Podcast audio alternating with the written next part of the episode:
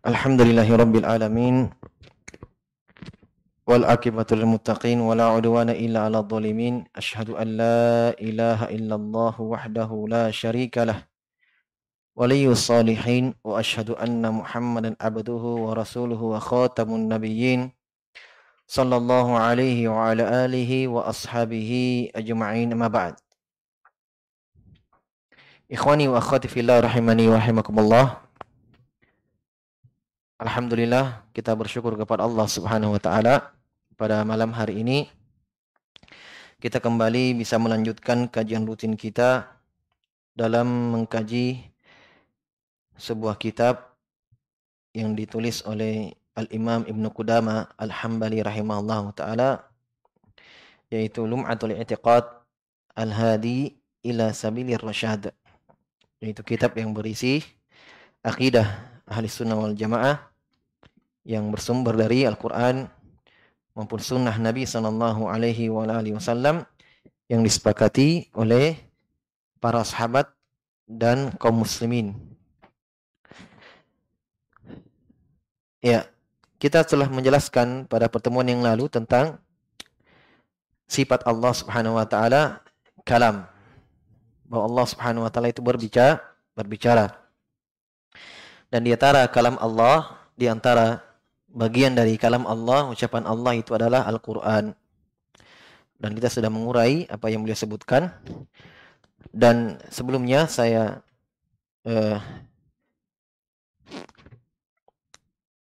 menyebutkan kembali bahwa pada pertemuan yang lalu ada ikhwan yang mengingatkan jazahullah khairan tentang surah dalam Al-Quran yaitu kita sebut 116 ya itu sabakul lisan yang tepatnya 114 surah dalam Al-Qur'an.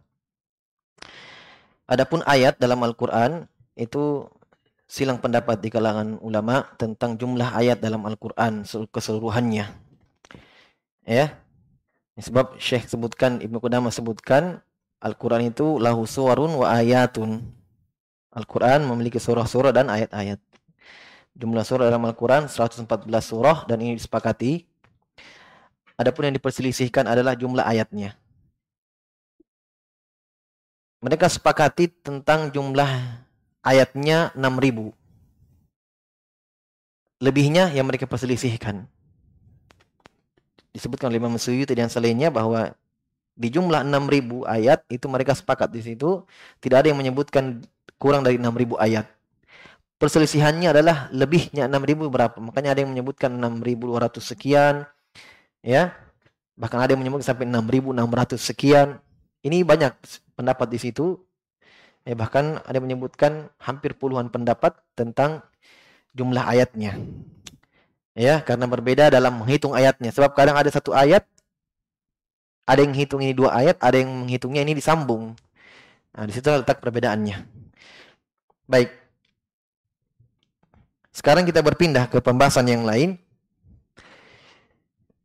setelah menyebutkan setelah menyebutkan sifat kalam Allah Subhanahu wa taala beliau mengatakan setelah itu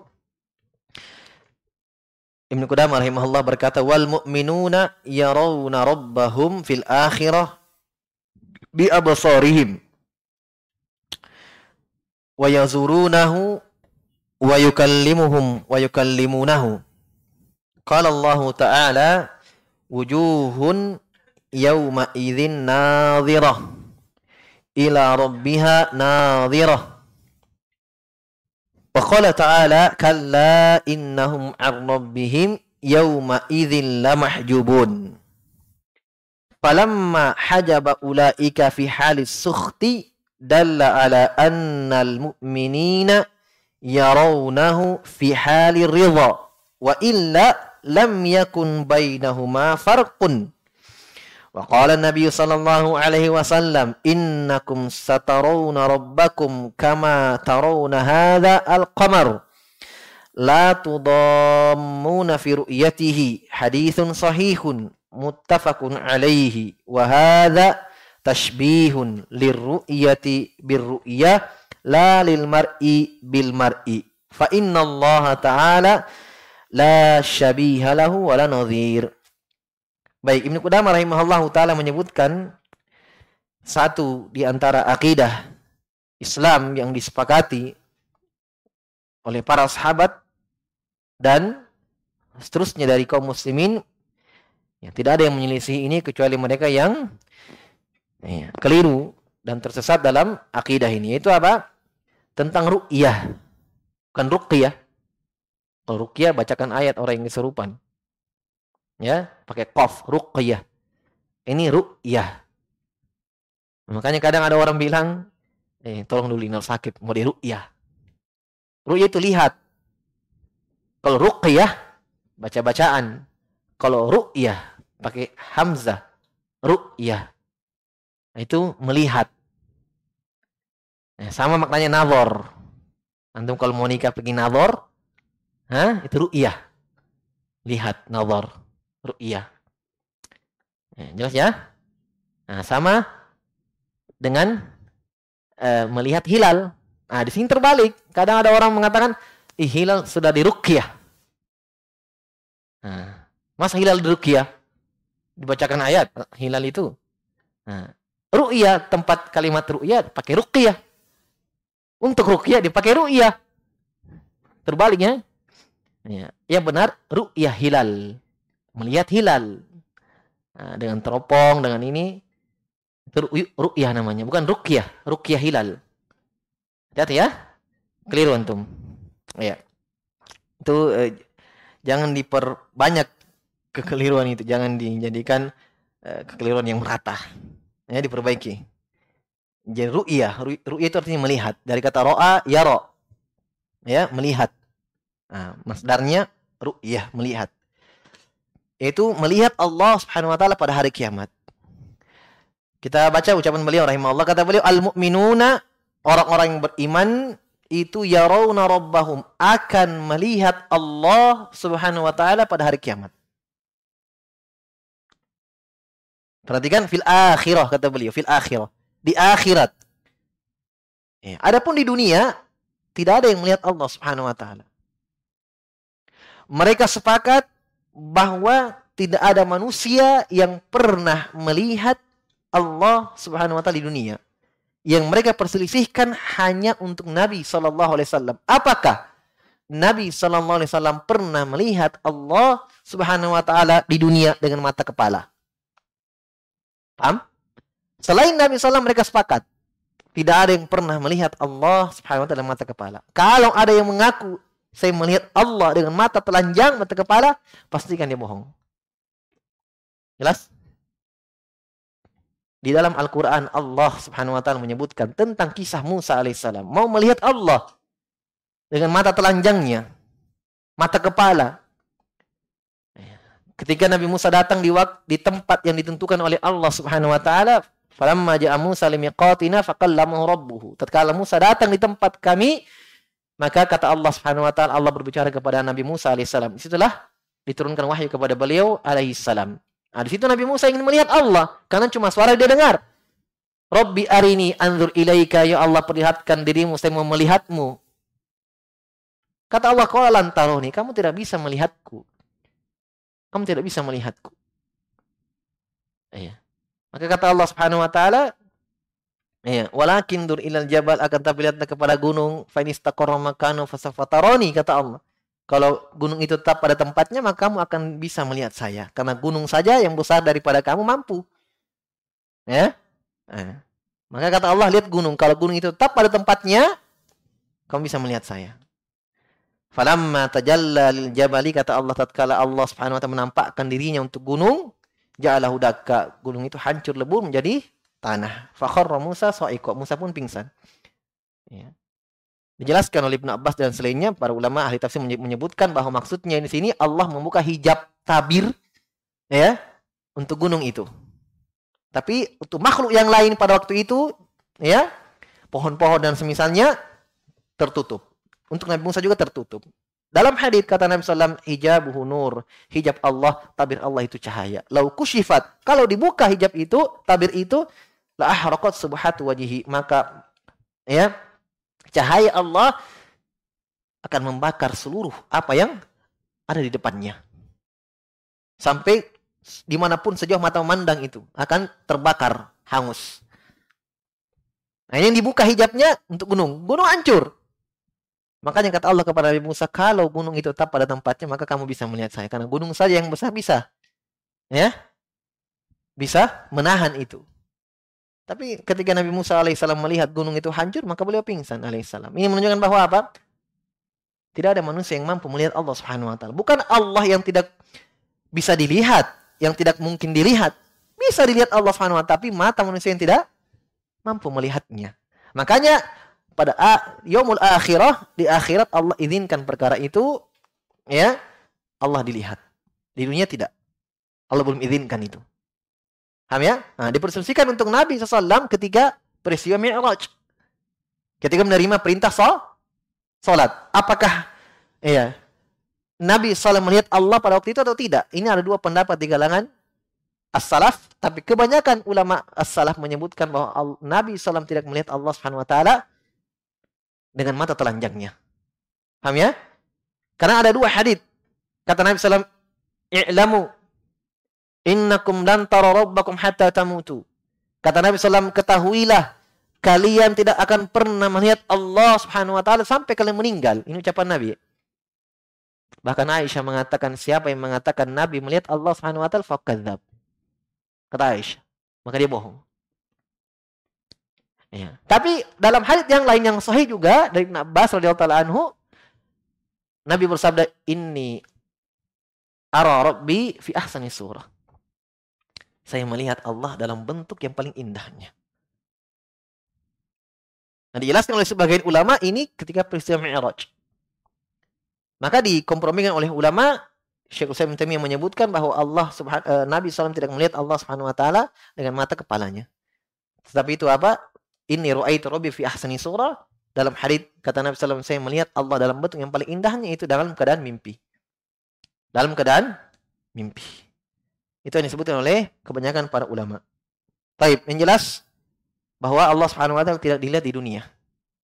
Pembahasan kita adalah di akhirat dari akidah Islam. Allah yang sebutkan dalam Al-Qur'an. Kata beliau, jadi orang-orang yang beriman dan ini harus diyakini ya. Bahkan Syekhul Islam Ibn Taimiyah menyebutkan rahimahullah taala bahwa siapa yang mengingkari Allah Subhanahu wa taala akan dilihat pada hari kiamat nanti, kata beliau diajari dia sebagaimana diajari syariat-syariat yang lain. Tidak tahu sholat diajari.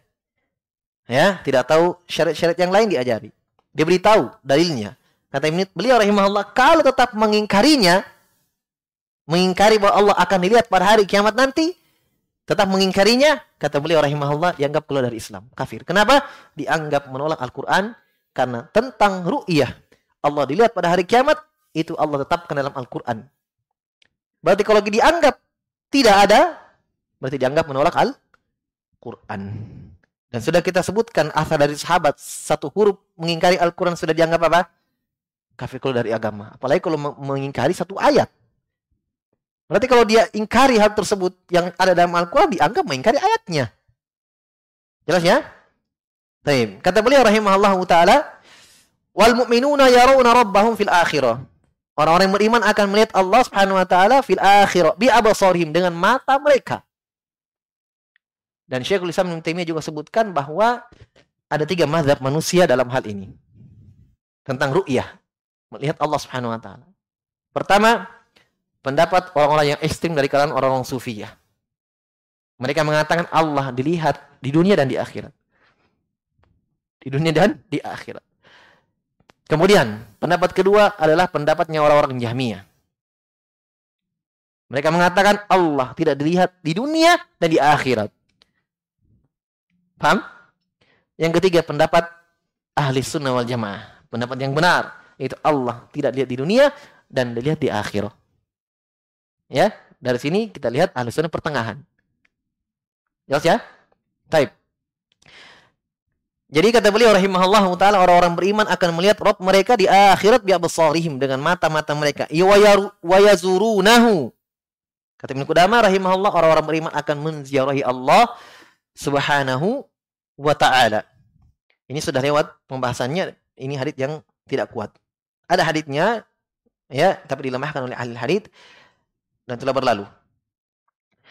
Wa yukallimuhum wa yukallimuna. Dan Allah berbicara kepada orang-orang yang beriman dan mereka pun berbicara kepada Allah Subhanahu wa taala pada hari kiamat. Dan ini jelas ini. Ya, jelas. Dalam Al-Qur'an dan hadis menjelaskan bahwa ya, Allah Subhanahu wa taala tidak hanya menampakkan dirinya pada hari kiamat untuk orang beriman, tapi saling berbicara. Ya, saling berbicara. Taib. Makanya di dalam Al-Quran dinafikan pembicaraan ini untuk orang-orang kafir. Makanya dalam Al-Quran, La yukallimuhumullahu yawmal qiyamah wa la yuzakkihim walam azabun alim. Mereka tidak akan diajak bicara oleh Allah pada hari kiamat dan mereka tidak akan disucikan dan mereka mendapatkan siksaan yang pedih. Ini orang-orang kafir. Kenapa? Karena orang-orang beriman akan mendapatkan pembicaraan khusus dari Allah Subhanahu wa taala. Ini pembicaraan nikmat untuk penghuni surga. Jelas? Untuk penghuni surga. Adapun pembicaraan yang maknanya hisab dan semuanya akan diajak bicara oleh Allah Subhanahu wa taala, maka ini orang-orang kafir juga dapat pembicaraan ini. Sebagaimana dalam hadis, "Ma minkum min ahadin illa sayukallimuhu rabbuhu, laisa bainahu wa bainallahi turjuman." Tidak ada salah seorang di antara kalian kecuali pasti akan diajak bicara oleh Allah Subhanahu wa taala. Tidak ada antara Allah dan dia penengah. Ini namanya pembicaraan apa? Muhasabah, hisab. Kalau ini semua dapat. Adapun pembicaraan yang dinafikan untuk orang-orang kafir dari ayat yang saya baca tadi, la yukallimuhumullahu yaumal qiyamah wa la yuzakihim. Mereka tidak akan diajak bicara oleh Allah Subhanahu wa taala dan tidak pula mereka disucikan dan mereka mendapatkan siksaan yang pedih. Ini pembicaraan apa? In'am, pembicaraan nikmat. Eh, dalam bentuk kenikmatan. Ya. Jangankan berbicara kepada Allah Subhanahu wa taala, melihat Cukup melihat Allah Subhanahu wa taala ini sudah merupakan kenikmatan, bahkan puncak kenikmatan di dalam surga. Bahkan di dalam hadis yang sahih ketika Nabi sallallahu alaihi wasallam sebutkan dalam sahih Muslim hadisnya dari sahabat yang mulia Suhaib bin Malik bin Sinan radhiyallahu taala anhu Nabi SAW mengatakan di depan para sahabat bahwa pada hari kiamat nanti ketika penghuni sorga masuk ke dalam sorga, maka Allah datang kepada mereka dan mengatakan, Iya, mau kasih tambahkan untuk kalian nikmatku atas kalian. Maka penghuni sorga mengatakan, Ya Rabbana alam tubayit ujuhana. Ya Rabb kami, bukankah engkau telah memutihkan wajah-wajah kami? Alam tudkhilana jannah. Bukankah engkau telah masukkan kami ke dalam sorga? Kenikmatan apa lagi yang ada ya Allah? Maka Nabi bersabda, Allah membuka hijab. Nah, yang hadis yang saya baca tadi. Allah membuka tabirnya. Memperlihatkan wajahnya di depan para penghuni sorga dan Nabi membaca firman Allah lilladzina ahsanul husna wa ziyadah. Untuk orang-orang yang berbuat kebaikan untuk orang-orang yang beriman untuk mereka al husna sorga wa ziyadah. Dan ada tambahannya. Apa tambahannya? Hah? apa tambahannya? Melihat Allah Subhanahu wa taala. Nabi yang tafsirkan. Lilladzina ahsanul husna untuk orang-orang yang berbuat kebaikan, untuk mereka ziyadah. Untuk mereka al-husna. Itu sorga. Wa dan ada tambahannya. Ziyadah artinya tambahan. Itu melihat wajah Allah subhanahu wa ta'ala. Tapi perhatikan. Ya. Ahlul bidah, orang-orang Jahmiyah, Mu'tazila, karena untuk menolak ayat, menolak hadith, karena sudah terlanjur, tidak sesuai keinginan, hawa nafsu, mereka menolak. Ada ahli bahasa Arab namanya Az-Zamakhsyari. Ini kadang bukunya di dalam buku-buku bahasa Arab ya ada disebut ahli lugo. Tapi akidahnya Mu'tazilah. Mu'tazilah akidahnya, rusak akidahnya. Tapi hebat bahasa Arabnya. Ini bahaya ya, menunjukkan kita ambil guru hati-hati. Jangan oh, bahasa Arabnya ji Ustaz. Kita saya ambil. Ya. Semuanya ahli sunnah punya. Bahasa Arab ada di sisi ahli sunnah. Ya. Tajwid ada di sisi ahli sunnah. Kenapa mau pergi cari ilmu kepada orang-orang yang tidak jelas akidahnya? Syekhul Islam Ibn Taimiyah berkata, ahlu sunnah a'rafun nas bil haq wa arham wa arhamun nas bil khalq. Ahlu sunnah adalah manusia yang paling tahu tentang kebenaran dan manusia yang paling merahmati makhluk. Itu ahli, ahlu sunnah. Semua ahli sunnah punya. Fikihnya. Ya. Karena ahlu sunnah pengikut sunnah. Dan semuanya sunnah itu. Mempelajari bahasa dari sunnah mempelajari iya tajwid dari sunnah. bagian dari agama. Makanya Ibnu Sirin rahimahullah mengatakan seorang tabi'in, "Innal ilma dinun, fanduru amma takhduna dinakum." Ilmu itu bagian dari agama. Maka lihatlah kepada siapa kalian mengambil ilmu kalian. Karena dia bagian dari aga, agama. Lihatlah kepada siapa kalian mengambil agama kalian. Syari dia katakan apa? Dia membaca ayat dalam surah Ali Imran, "Faman zuhziha 'anin nari wa udkhilal jannata faqad faz." Wa mal hayatu dunya illa mata'ul gurur. Kata Allah, siapa yang diselamatkan dari neraka, faman zuhziha 'anin nar wa udkhilal jannah, dimasukkan ke dalam surga, kata Allah, faqad faz. Kata Allah, dia akan beruntung. Damakhsyari katakan apa? La fauza akbar min hada. Dia katakan apa ketika dia baca ayat ini? Tidak ada keberuntungan yang lebih besar daripada ini seorang diselamatkan dari neraka, masuk ke dalam surga, ini puncak keberuntungan, puncak kenikmatan. Bagus tidak? Jawabannya. Kalau lihat, oh bagus. Ternyata kenapa dia katakan ini sudah puncaknya? Untuk menolak ru'yah. Ru'yah tidak ada. Paham?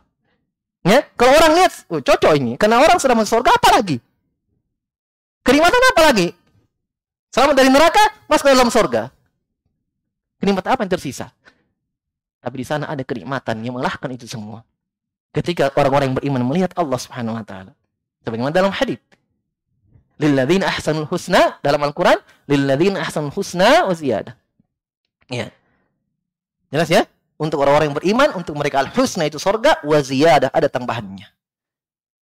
Ya. Sebab memang akidah mereka menolak ini semua. Jelas ya? Baik. Oleh karena itu, jangan heran kenapa ini disebutkan dalam buku-buku akidah tentang ru'iyah. Ya, inilah akidah ahli sunnah disebutkan. Membantah hal bidah. Yang menolak, ya, bahwa Allah subhanahu wa ta'ala lihat pada hari kiamat. Kata beliau, kalau Allah Ta'ala, ini ayatnya. Ya, ini ayatnya. Jadi penetapan ru'iyah, penetapan Allah dilihat pada hari kiamat, itu bukan cuma dalam hadith. Al-Quran. Dalam Al-Quran kata Allah, wujuhun yauma idzin nadhirah ila rabbiha nadhirah. Kata Allah, wajah-wajah pada hari itu yauma idzin nadhirah. Nun dhad ra. Nadratan na'im. Banyak katanya dalam Al-Quran banyak. Nadhirah artinya itu berseri-seri bahagia. Kenapa? Ila rabbiha nadhirah kepada Allah mereka mereka nadhirah melihat nazar. Nun dhara. Nazar. Ya. Yang kita biasa sebut munadhar. Nah, melihat. Jelas ayatnya. Kepada Allah mereka menadhar. Melihat. Paham ya? Melihat. Ini ayatnya jelas. Ayat kedua beliau bawakan.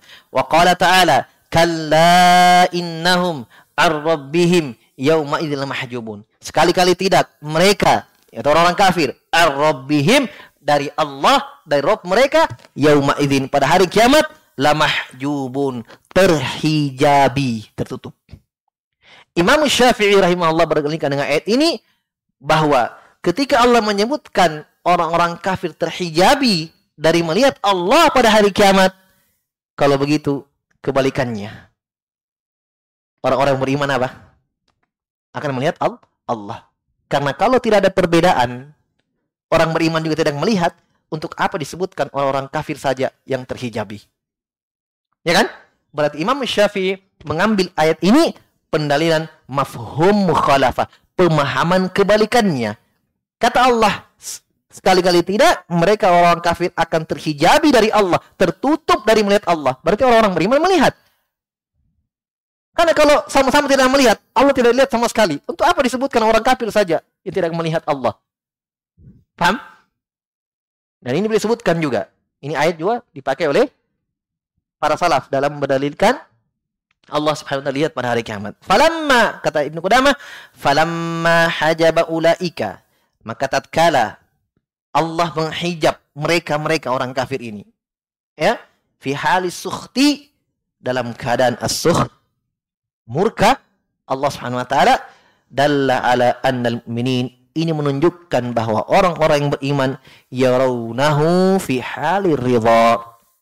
Orang-orang yang beriman akan melihat Allah dalam keadaan ridha Allah Subhanahu wa taala. Dan ini kenikmatan.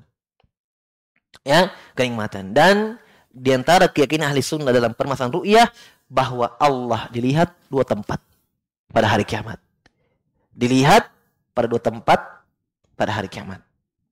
Yang pertama, di padang mahsyar fi arasatil qiyamah dalam hadis yang sahih.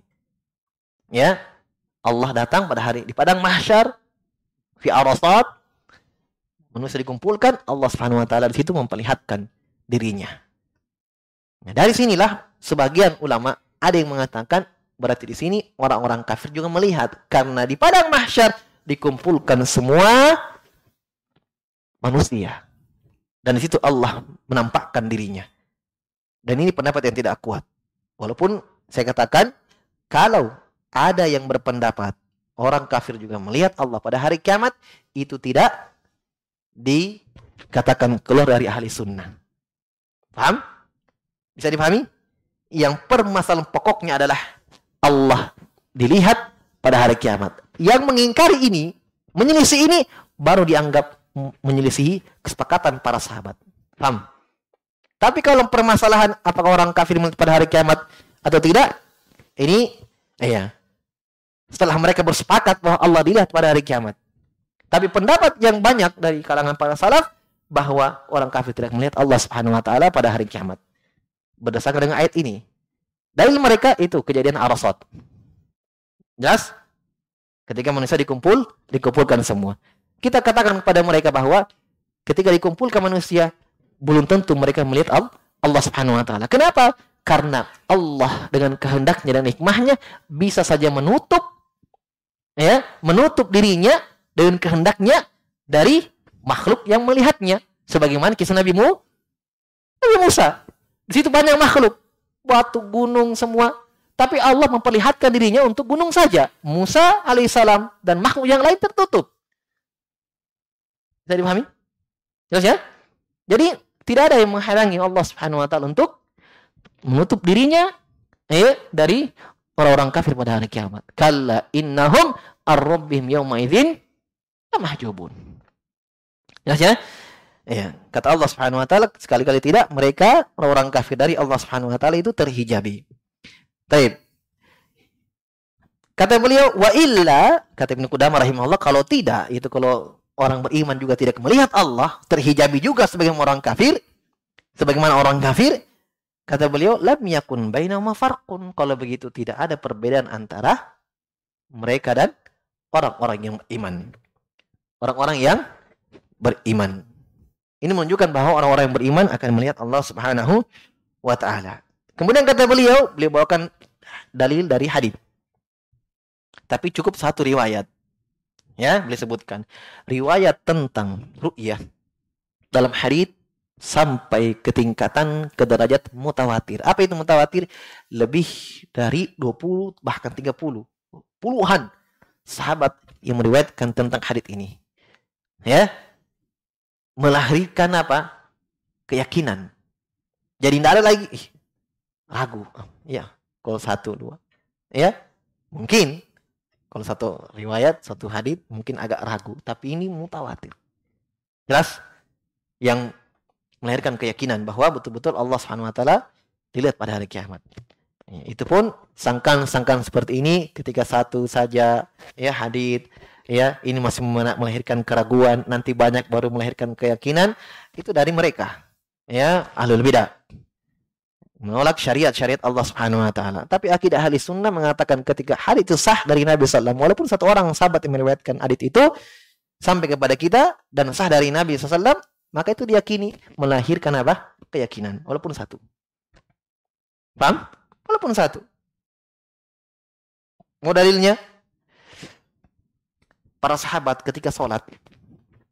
Para sahabat ketika sholat di Masjidil Aqsa menghadap ke Baitul Maqdis di Madinah sholatnya, tapi menghadap ke Baitul Maqdis. Sebab di situ dulu kiblat sebelum dipalingkan ke Ka'bah. Paham ya? Taib.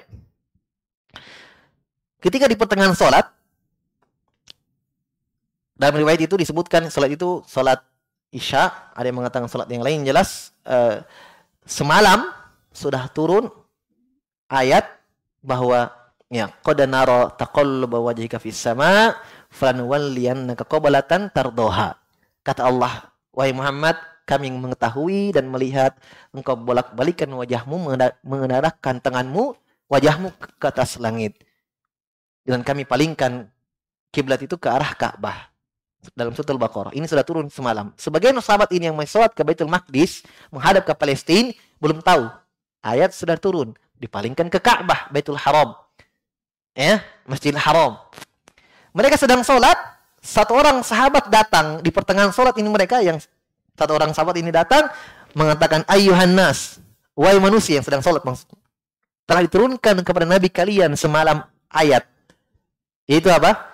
memalingkan atau dipalingkan kiblat itu ke arah Ka'bah Masjid Haram. Maka mereka sedang salat langsung berputar. Sedang salat ini tidak mengatakan salatnya langsung takbir lagi Allahu Akbar tidak, tapi ya kata sahabat Jabir eh, yang meriwayatkan hadis ini mereka langsung berputar menghadap ke menghadap ke mana? Ke Ka'bah. Satu orang yang bawa. Satu orang yang bawa kabar. Ini bukan perkara yang Eh, ini butuh kalau kita butuh di betul-betul dikuatkan betul tidak masalah pembahasan tentang Ka'bah kiblat tapi mereka iya mereka percaya seorang sahabat ini dan dia iya tidak berdusta mereka langsung mendengarkan ucapan satu orang sahabat ini ini menunjukkan bahwa kalau memang jujur sah perkara itu oh, satu orang diterima dalam hadits Nabi Shallallahu Alaihi Wasallam jelas ya? Ya. Taib. Sebab memang ini uh, pembahasan yang dimunculkan oleh mereka ahlul bidah untuk menolak hadis-hadis Nabi Sallallahu Alaihi Wasallam. Jadi mereka memakai uh, perantara, memakai kalimat-kalimat pendahuluan-pendahuluan yang sebenarnya ada hasilnya dari itu. Mereka pelajari hadis, mereka teliti hadis. Oh, ternyata ada hadis yang satu orang saja sahabat yang meriwayatkan hadisnya, ada hadis yang banyak sahabat yang meriwayatkan hadis yang sama. Nah, sudah pakai istilah berarti hadit yang satu orang saja sahabatnya meriwayatkan haditnya, tidak ada sahabat yang lain meriwayatkan itu, dikatakan hadit ahad satu. Kalau hadit ini banyak sahabat yang meriwayatkan haditnya dan haditnya sama, ya dari banyak jalan sahabat berbeda sahabatnya tapi haditnya sama, mereka katakan mutawatir. Kamu udah bagi dua dulu, ya, dengan penelitian mereka. Ya. Langkah kedua kata mereka, oh berarti kalau perkara akidah, perkara yang bentuknya keyakinan, perkara pokok itu tidak bisa dengan hadis yang satu orang saja. Kenapa? Karena kalau satu orang saja masih melahirkan keraguan. Sementara keyakinan harus dibangun dari keyaki, keyakinan. Paham? Nah, mereka terimalah hadis-hadis yang mutawatir saya dalam bab akidah. Paham? Nah, makanya mereka menolak perkara-perkara akidah, akidah Islam yang disepakati seperti ada yang siksa kubur. Ini orang-orang Mu'tazilah menolak ini semuanya. Dengan alasan apa? Hadisnya ahad. Orang. Padahal bohong.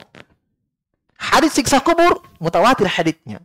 Mereka buat kaidah sendiri, mereka langgar sendiri kaidahnya. Mereka langgar sendiri apa? Kaidahnya. Ya. Ini, ay, ini perkara ini satu orang saya sahabatnya, tidak diterima. Jelas ya? Padahal hal itu mutawatir.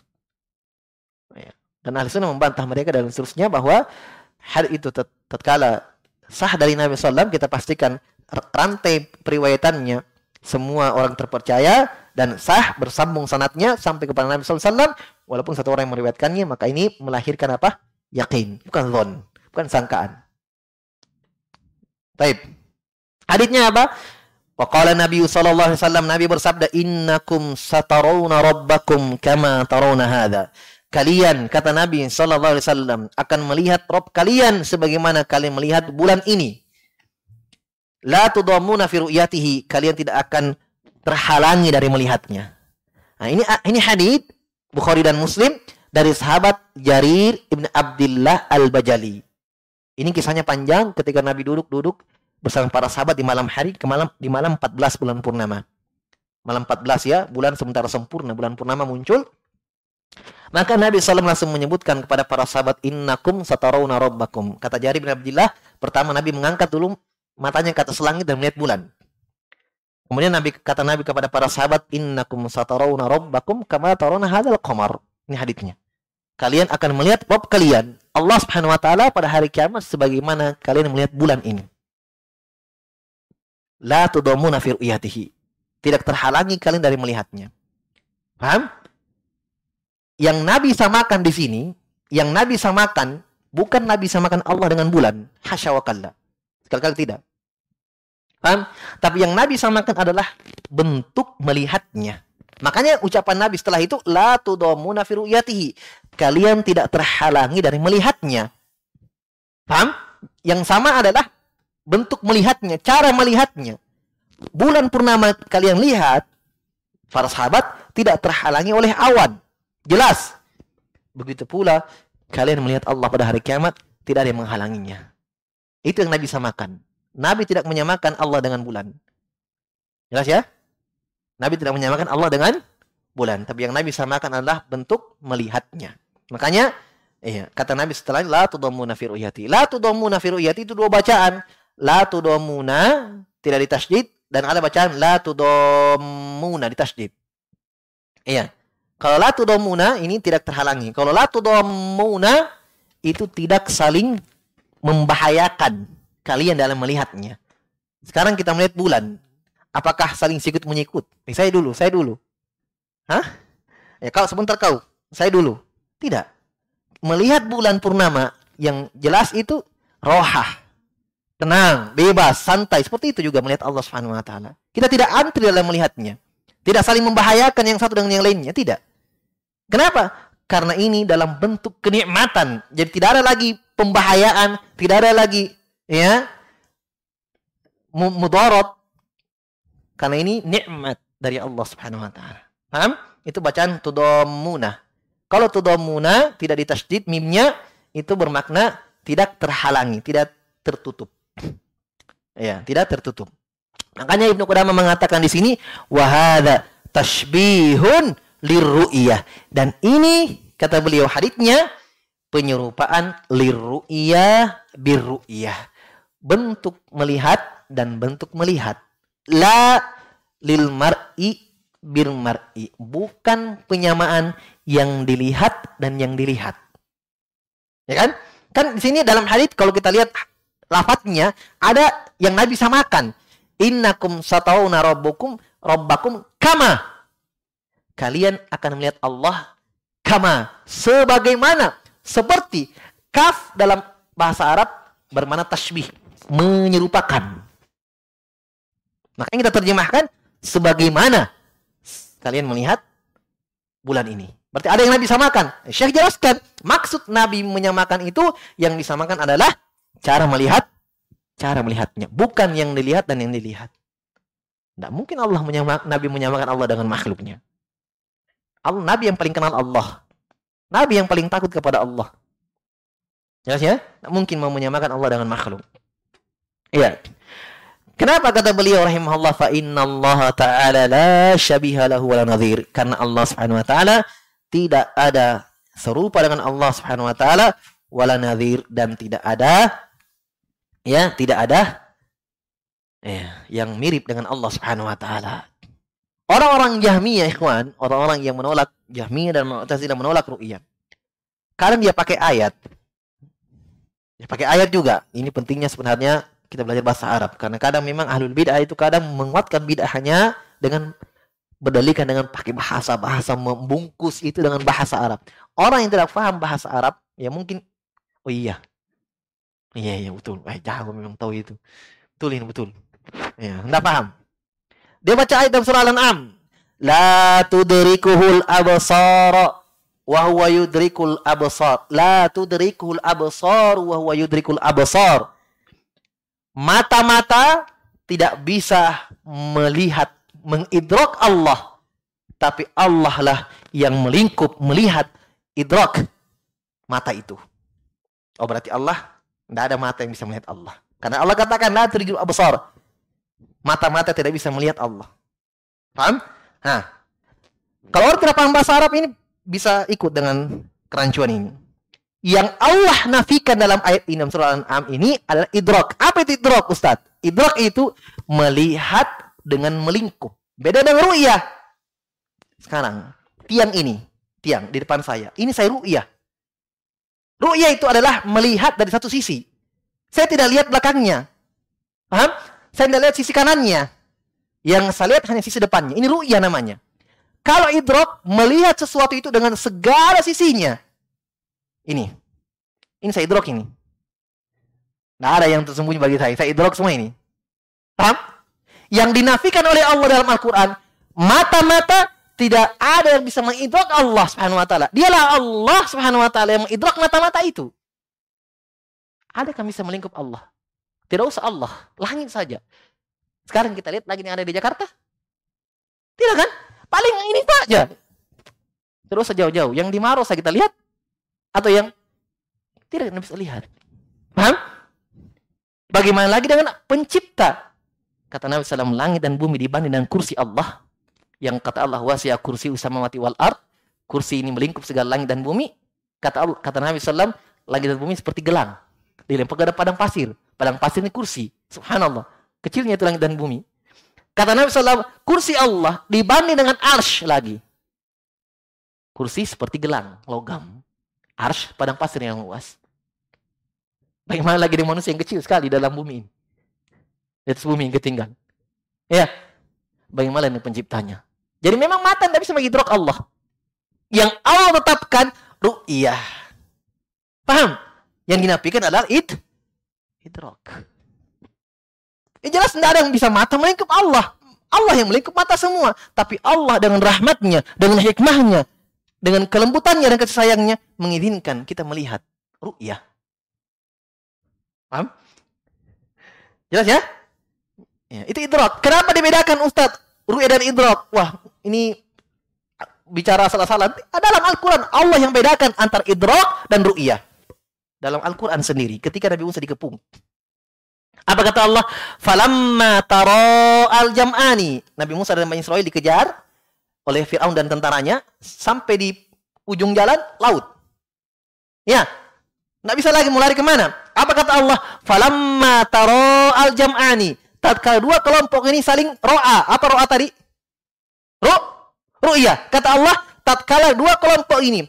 Nabi Musa dan Bani Israel, Fir'aun dan tentaranya saling ru'yah. Saling berhadapan. Wa qala ashabu Musa inna lamudrakun. Musa dan pengikutnya mengatakan habis. Kita akan diidrok. Apa diidrok? Dikepung. Paham? Tapi Allah sudah tetapkan ru'yah. Mereka sering melihat. Kata Nabi Musa alaihissalam, kita akan dikepung. Kita akan diidrok. Karena jumlah mereka lebih banyak. Ham? Berarti di sini apa? Dari sisi bahasa dibedakan ru'yah dan dari sisi bahasa dibedakan ru'yah dan idrak. Tidak. Yang dinafikan dalam surah Al-An'am idrak. Yang ditetapkan adalah ru'yah. Jadi tidak bisa kalian pakai ayat idrak yang dinafikan untuk menolak ru'yah. Salah. Ayatnya benar, tapi salah penalilan. Kata para ulama, kam kau kam min a'ibin qawlan sahihan wa afatuhu min fahmis saqimi. Betapa banyak ucapan yang benar dicela ucapan itu, tapi bukan karena kebenarannya, tapi karena pemahaman yang salah. Maksudnya apa? Ayatnya benar, hadisnya benar, tapi salah penempatan. Nah, ya. Jelas ya? Taib. Jadi tidak ada alasan lagi bagi mereka. Kadang mereka pakai ayat Nabi Musa, lantaroni. Kata Allah kepada Nabi Musa, ketika Nabi Musa meminta untuk melihat Allah, kata Allah, lantaroni. Kamu tidak bisa melihat saya, wahai Musa. Apa kata mereka? Dia masuk dari sisi bahasa Arab. Lan itu artinya tidak. Ya, saya kasih ilmu sedikit. Lan artinya tidak. Misalnya saya katakan yan habu pergi. Ya. Ditambahkan lan di depannya lan yan haba artinya tidak pergi. Paham? Bisa dipahami? Jelas ya? Ya. Yadribu memukul. Ada lan di depannya, lan yadribah, tidak memukul. Paham? Kata mereka, lan itu penafiannya selama-lamanya. Ketika Allah katakan kepada Nabi Musa, lan selama-lamanya tidak melihat, berarti selama-lamanya di akhir juga tidak. Wah, hebat mereka ya. Hah? Ini salah. Tidak ada ahli nahu yang mengatakan satu orang pun di dunia ini yang mengatakan selama-lamanya. Bahkan dalam Al-Quran Allah sebutkan orang kafir kata Allah walai bima qaddamat mereka tidak akan pernah berangan-angan kata Allah meminta mati. Walai pakai yatamannahu mereka tidak akan pernah meminta mati orang kafir. Bahkan Allah kuatkan abadan selama-lamanya Apakah di akhirat juga mereka tidak minta mati? Mereka di akhir minta mati. Orang kafir mengatakan di dalam Al-Quran, kata Allah tentang ucapan orang kafir, Wana ya malik liyakudi alaina rabbuk. Mereka memanggil, wahai malik, penyakit neraka, minta kepada Allah, agar Allah matikan kami saja. Kenapa? Tersiksa. La yamutu fiha wa la yahya. Tidak mati, tidak hidup. Setengah mati. Disiksa. Mau bilang mati juga tidak, mau bilang hidup tidak, tersiksa. Mereka minta mah mati. Berarti lan penafiannya apa? Sementara Maksud ucapan ini kata Allah, maksud ucapan Allah ini di dunia tidak pernah mereka minta mati. Ada orang kafir minta mati di dunia, matikan saya saja. Mana ada orang kafir itu mau hidup selama-lamanya. Sampai dia buat slogan, hiduplah untuk duniamu. Akan seribu, seribu, tah, seribu tahun. Ya. Maksudnya kejar semangat dunia. Ya. Jelas ya? Orang kafir itu menganggap tidak ada hari berbangkit. Mau hidup terus. Makanya kata Allah tidak akan mereka meminta mati, berangan minta mati. Di akhir minta mati. Bahkan kata Allah, ya. Wa yaqulul kafiru ya laitani kuntu turaba. Dalam Al-Qur'an, orang-orang kafir ketika melihat adab mereka mengatakan ya laitani kuntu turaba. Duhai seandainya saya tanah. Tahu artinya? Tiga maknanya. Dua seandainya saya tanah. Yang pertama, dua seandainya saya tidak dicipta. Tanah saja. Yang kedua, ya laitani kuntu turoba, dua isaninya saya tanah, yaitu dua isaninya kami tidak dibangkitkan. Tidak dikubur, jadi tanah, jadi ulat, tidak dibangkitkan. Yang ketiga, ya laitani kuntu turoba, dua isaninya saya tanah, maksudnya seandainya kami seperti binatang. Binatang pada hari kiamat tidak masuk surga, tidak masuk neraka. Binatang yang mentolimi binatang yang lainnya, kata Nabi SAW, adunal hukuka ilahi qiyamah hatta yukoda li syatil korna'i li syatil jalhai. Kata Nabi SAW akan diberikan ditunaikan hak pada hari kiamat sampai kambing yang mematahkan tanduk kambing lainnya dikisos, ditunaikan haknya. Terus apa hukuman untuk kambing yang mematahkan tanduk kambing lainnya? Kata Nabi SAW Allah mengatakan kuni turoba. Jadilah kamu tanah. Mereka ingin seperti itu. Di dunia orang kafir ada yang mau disamakan binatang? Tidak ada. Pada hari kiamat, ya laitani kuntu turoba. Biasanya kami tanah saja. Jelas ya? Jadi subhanallah ini betul-betul ya Allah Subhanahu wa taala menjaga agamanya. Dari arah mana pun mereka mau masuk, ya, alul bidah tidak ada tertutup semuanya. Bahkan Ibnu Qayyim rahimahullah Ibnu Ibnu Taimiyah rahimahullah rahimahullah taala ayat yang dipakai tadi tentang kisah Nabi Musa, Ibnu Taimiyah mengatakan di sini ayat saya bantah pakai mereka, pakai ayat ini saya bantah mereka. Ibnu Taimiyah itu mengatakan tidaklah satu ayat yang ditangkan oleh bid'ah untuk menguatkan bid'ahnya kecuali ayat itu yang saya pakai. Subhanallah. Belum ayat yang lain. Itu yang dia pakai, itu yang saya pakai. Ya. Sebagaimana ini ayat tentang kisah Nabi Musa. Itu ayat disebutkan ya Ibnu Qayyim ayat itu terdapat di dalam puluhan dalil bahwa Allah dilihat pada hari kiamat. Padahal mereka pakai justru itu ayat yang dipakai untuk apa? Menolak ru'yah. Ibnu Qayyim mengatakan puluhan dalil, puluhan sisi pendalilan bahwa ayat ini penetapan Allah Subhanahu wa taala akan dilihat pada hari kiamat. Jelas ya? Taib.